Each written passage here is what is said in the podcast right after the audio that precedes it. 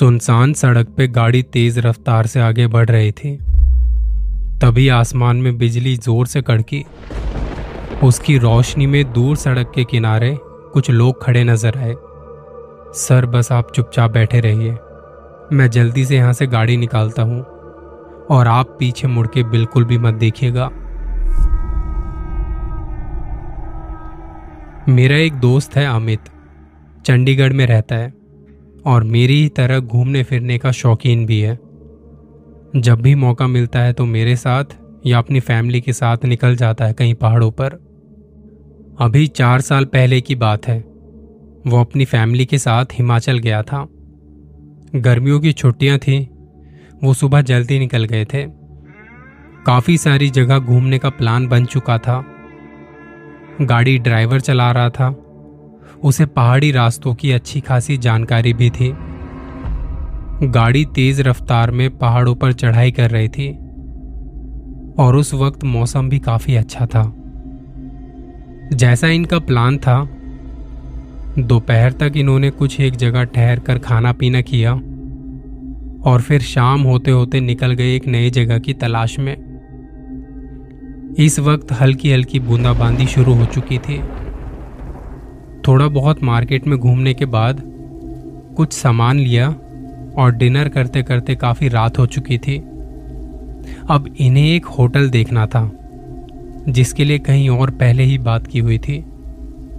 रात के तकरीबन साढ़े नौ बज चुके थे और अभी थोड़ा टाइम और लगना था होटल तक पहुंचने में।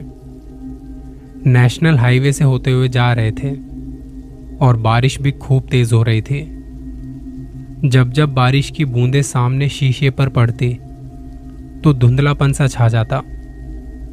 लगातार चलते वाइपर की आवाज़ अंदर तक हम सुन पा रहे थे। बारिश की वजह से गाड़ी के अंदर शीशों पर ओस जमने लगी थी। ड्राइवर ने तभी कार का हीटर ऑन कर दिया। अब वो सुनसान सड़क गाड़ी की हेडलाइट की रोशनी में काफ़ी दूर तक नज़र आ रही थी। तेज़ बारिश की वजह से जगह जगह पानी भर चुका था। पिछली सीट पर बैठे बच्चे तो सो चुके थे और ड्राइवर के साथ बैठा अमित पूरे ध्यान से सामने देख रहे थे। बिजली कुछ ज़्यादा ही चमक रही थी। सड़क के साथ नज़र आने वाले पहाड़ अंधेरे में आसमान का हिस्सा महसूस हो रहे थे। बस कुछ घरों की टिमटिमाती लाइट्स देखकर अंदाज़ा होता कि ये पहाड़ है। माहौल काफ़ी डरावना हो चुका था। फिर एक तेज़ बिजली की चमक से दूर दूर तक उजाला हो गया और उस रोशनी में सामने दूर कहीं कुछ लोग खड़े नज़र आए। दोस्त ने बताया कि रात को बारिश में ऐसे सुनसान रास्ते पर उन लोगों को देखकर थोड़ा सहम गया। सोचने लगा कि उनकी ऐसी क्या मजबूरी रही होगी जो ऐसे खराब मौसम में बाहर सड़क के किनारे खड़े हैं। गाड़ी धीरे धीरे उनके करीब जाती जा रही थी। तभी बिजली की चमक में दिखाई दिया कि वो कुछ औरतें हैं जिन्होंने अपने चेहरे को ढका हुआ था और हमारी गाड़ी को करीब आता हुआ देख रही थी। अभी हमारी गाड़ी दूर थी, पर उनमें से किसी एक ने हाथ का इशारा किया। उस वक्त ऐसा लगा जैसे वो हमें रुकने के लिए कह रहे हैं। अमित ने एकदम से ड्राइवर की तरफ देखा तो वो बोला, सर इनकी तरफ मत देखिए, ये इंसान नहीं है, ये लोग कुछ और ही हैं। क्या मतलब? सर आप बस चुपचाप बैठे रहिए, मैं जल्दी से यहाँ से गाड़ी निकालता हूँ और आप पीछे मुड़ के भी मत देखिएगा। ड्राइवर चेहरे से डरा हुआ नजर आ रहा था और वो बहुत धीरे धीरे बात कर रहा था। अमित हैरान परेशान कभी उन औरतों की तरफ देखता, कभी ड्राइवर की तरफ। इसी दौरान गाड़ी उन औरतों के करीब से होते हुए आगे निकल गई। मुझे ड्राइवर ने पीछे देखने के लिए मना किया था, पर ना जाने मैंने फिर भी पीछे अपना सर घुमा दिया। लेकिन ये क्या, वहाँ तो कोई भी नहीं था। अभी हम थोड़ा आगे आए ही थे, पर वो औरतें कहाँ गायब हो गई। वहाँ ऐसी कोई जगह भी नहीं थी जहाँ वो चली जाएं। मैं चुप हो गया पीछे बच्चों को देखा तो वो सो रहे थे। मैंने ड्राइवर की तरफ फिर से देखा, वो कुछ बड़बड़ा रहा था। उसकी नज़रें सामने सड़क पर, और गाड़ी को जितनी तेज़ रफ्तार में भगा सकता था वो भगा रहा था। उसने मुझे बताया कि इस रास्ते पर पहले भी कुछ लोगों के साथ हादसे हुए हैं। दोपहर में जिस जगह पर रुके थे, जहां हमने खाना खाया था, तब मैंने वहां के कुछ लोकल लोगों से इस हाईवे के बारे में पूछ लिया। आप भी सोचिए, आज के टाइम पर रात को कोई किसी को भी लिफ्ट नहीं देता है। मैं उन्हें देखते ही समझ गया था कि ये कोई इंसान नहीं है।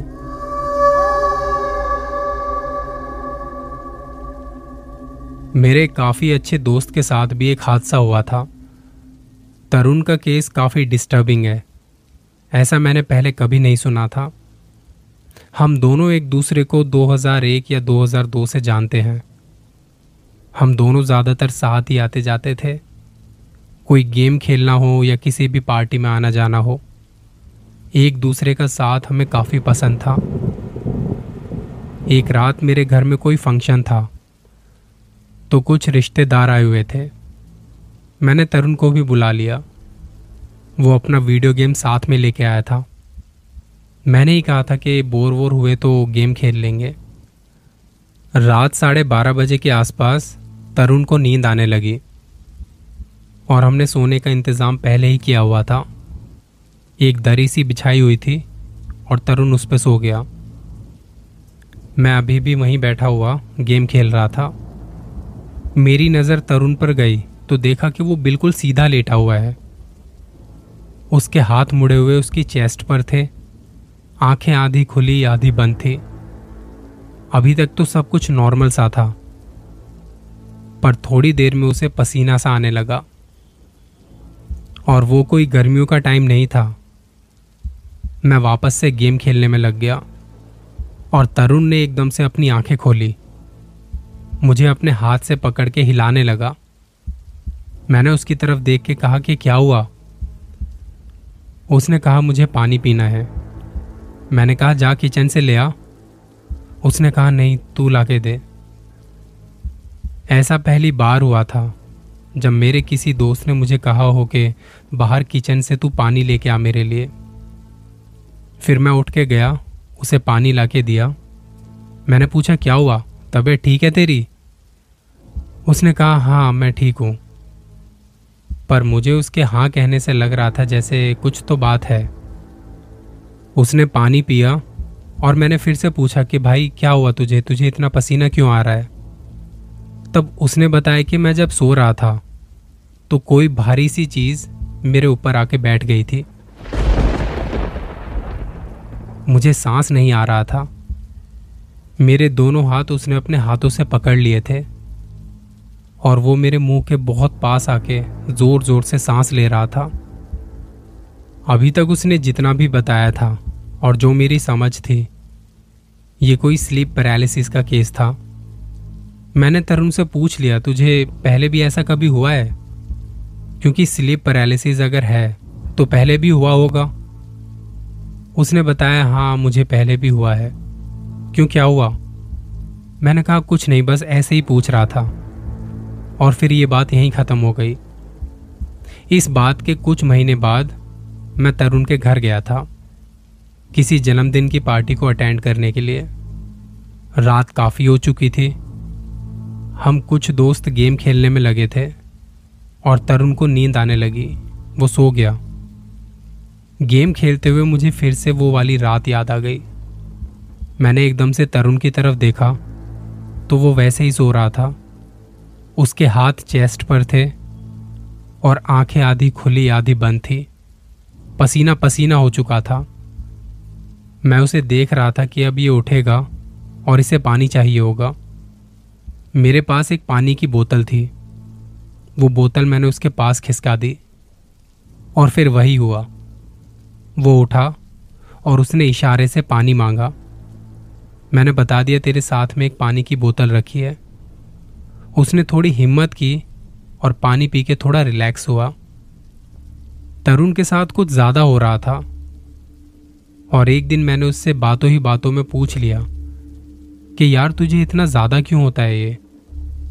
तो उसने मुझे बताया कि ये पहले उसकी बड़ी बहन के साथ हुआ करता था। वो कहीं भी आती जाती थी, उसके साथ फ्रीक्वेंटली ये चीज़ें होती थी। किसी फैमिली के साथ इतना ज़्यादा और इस हद तक स्लीप पैरालिसिस होता था मैंने कभी नहीं सुना। एक दिन दोपहर के टाइम जब तरुण और उसकी बहन घर पर अकेले थे, तब उसकी बहन को बाहर चारपाई पर नींद आ गई। तरुण उस वक्त छोटा था और अपनी बहन को ऐसे देख के वो चीखने लगा। वो अपनी बहन की ऐसी सिचुएशन देख नहीं पाया। वो कहने लगा, तू जो भी है मेरी बहन को छोड़ दे, इसमें इसका कोई दोष नहीं है। हिम्मत है तो तू मेरे ऊपर आकर दिखा। और ये गलती नहीं करनी थी। शायद वो बच्चा था, इस वजह से वो गलती हो गई। पर इन चीज़ों को ये कतई पसंद नहीं कि कोई मामूली सा इंसान इन्हें चैलेंज करे। तरुण के चैलेंज करने के बाद उसकी बहन तो ठीक हो गई, पर तभी उसके आंखों के सामने अंधेरा सा छा गया और वो बेहोश हो गया। उसके बाद से उसकी बहन के साथ तो कभी ऐसा दोबारा नहीं हुआ, लेकिन बहुत छोटी उम्र से तरुण के साथ ये चीज़ें होती आ रही हैं। दो बार तो मैंने खुद अपनी आंखों से देखा है। पर मेरे मन में अब सवाल ये है कि स्लीप पैरालिसिस फैमिली में रोटेट हो रहा है, कभी किसी पे तो कभी किसी पे। क्या एक्चुअल में ये स्लीप पैरालिसिस था या कुछ और? ये एक और कहानी मेरे पास आई थी। दिल्ली के महरौली में रहने वाली एक लड़की ने बताया, कुछ समय पहले उसके साथ अजीब सी चीज़ें हो रही थी। वो किसी शॉपिंग सेंटर में थी जहाँ भीड़ बहुत थी और रात का वक्त था। वो अपनी एक फ्रेंड के साथ थी। जहाँ जहाँ वो दोनों जा रहे थे, उन्हें एक औरत नज़र आ रही थी। और वो कोई भूत नहीं थी, सच में कोई औरत थी। वो औरत बार बार लड़की को छूने की कोशिश करती। लड़की ने बताया कि एक दो बार तो उसने मेरे सर के ऊपर से अपना हाथ घुमाया। ये सब मेरी फ्रेंड ने भी देखा था। और जब मैंने उस औरत को देखा, कहा कि क्या प्रॉब्लम है, तो वो सॉरी बोल के निकल गई। इसके दो दिन बाद मैं उसी शॉपिंग सेंटर में दोबारा गई थी, घर का थोड़ा राशन लेने। हम पेमेंट काउंटर पर खड़े थे, तब वहाँ कोई औरत आई जो मेरे पीछे खड़ी थी। उस औरत ने पता नहीं क्या किया, मुझे सुई जैसी कोई चीज़ उसने चुभाई। मैंने जैसे ही पलट के देखा तो वो ऐसे हो गई जैसे कुछ पता ही ना हो। सामान लेके मैं और मेरी फ्रेंड जल्दी से निकले और हम घर पहुँचे। और उस दिन मैंने अपनी माँ को बताया कि ऐसे ऐसे मेरे साथ हुआ है। माँ ने कहा, ठीक है, शाम को मेरे साथ पंडित जी के पास चलियो, तुझे झाड़ा लगवाना है। पंडित जी को जब ये बातें बताईं तो उन्होंने जो कहा वो होश उड़ा देने वाला था। उन्होंने बताया, ये कोई साधारण बात नहीं है, ऐसा काम वो करते हैं जो ब्लैक मैजिक की प्रैक्टिस कर रहे होते हैं। इसके लिए उन्हें इंसान के बाल, नाखून, कपड़ा या खून चाहिए होता है। हो सकता है उसने तुम्हारे सिर पे से कोई बाल निकाल लिया हो, और सुई चुभा के खून का सैंपल तो वो पहले ही ले चुकी थी। ऐसे केसेस आए दिन सुनने में आते रहते हैं। और जब से यूट्यूब आया है, तब से तो हर कोई खुद को ब्लैक मैजिशियन समझने लगा है। ब्लैक मैजिक करने वालों को ये नहीं भूलना चाहिए कि ये चीज़ें जब बैकफायर करती हैं तो आपको मौका भी नहीं देती संभलने का। तो ये थे आज के कुछ छोटे छोटे इंसिडेंट जो आप लोगों ने मुझसे शेयर किए थे। जल्दी मिलेंगे कुछ और कहानियों और किस्सों के साथ। दुआओं में याद रखना।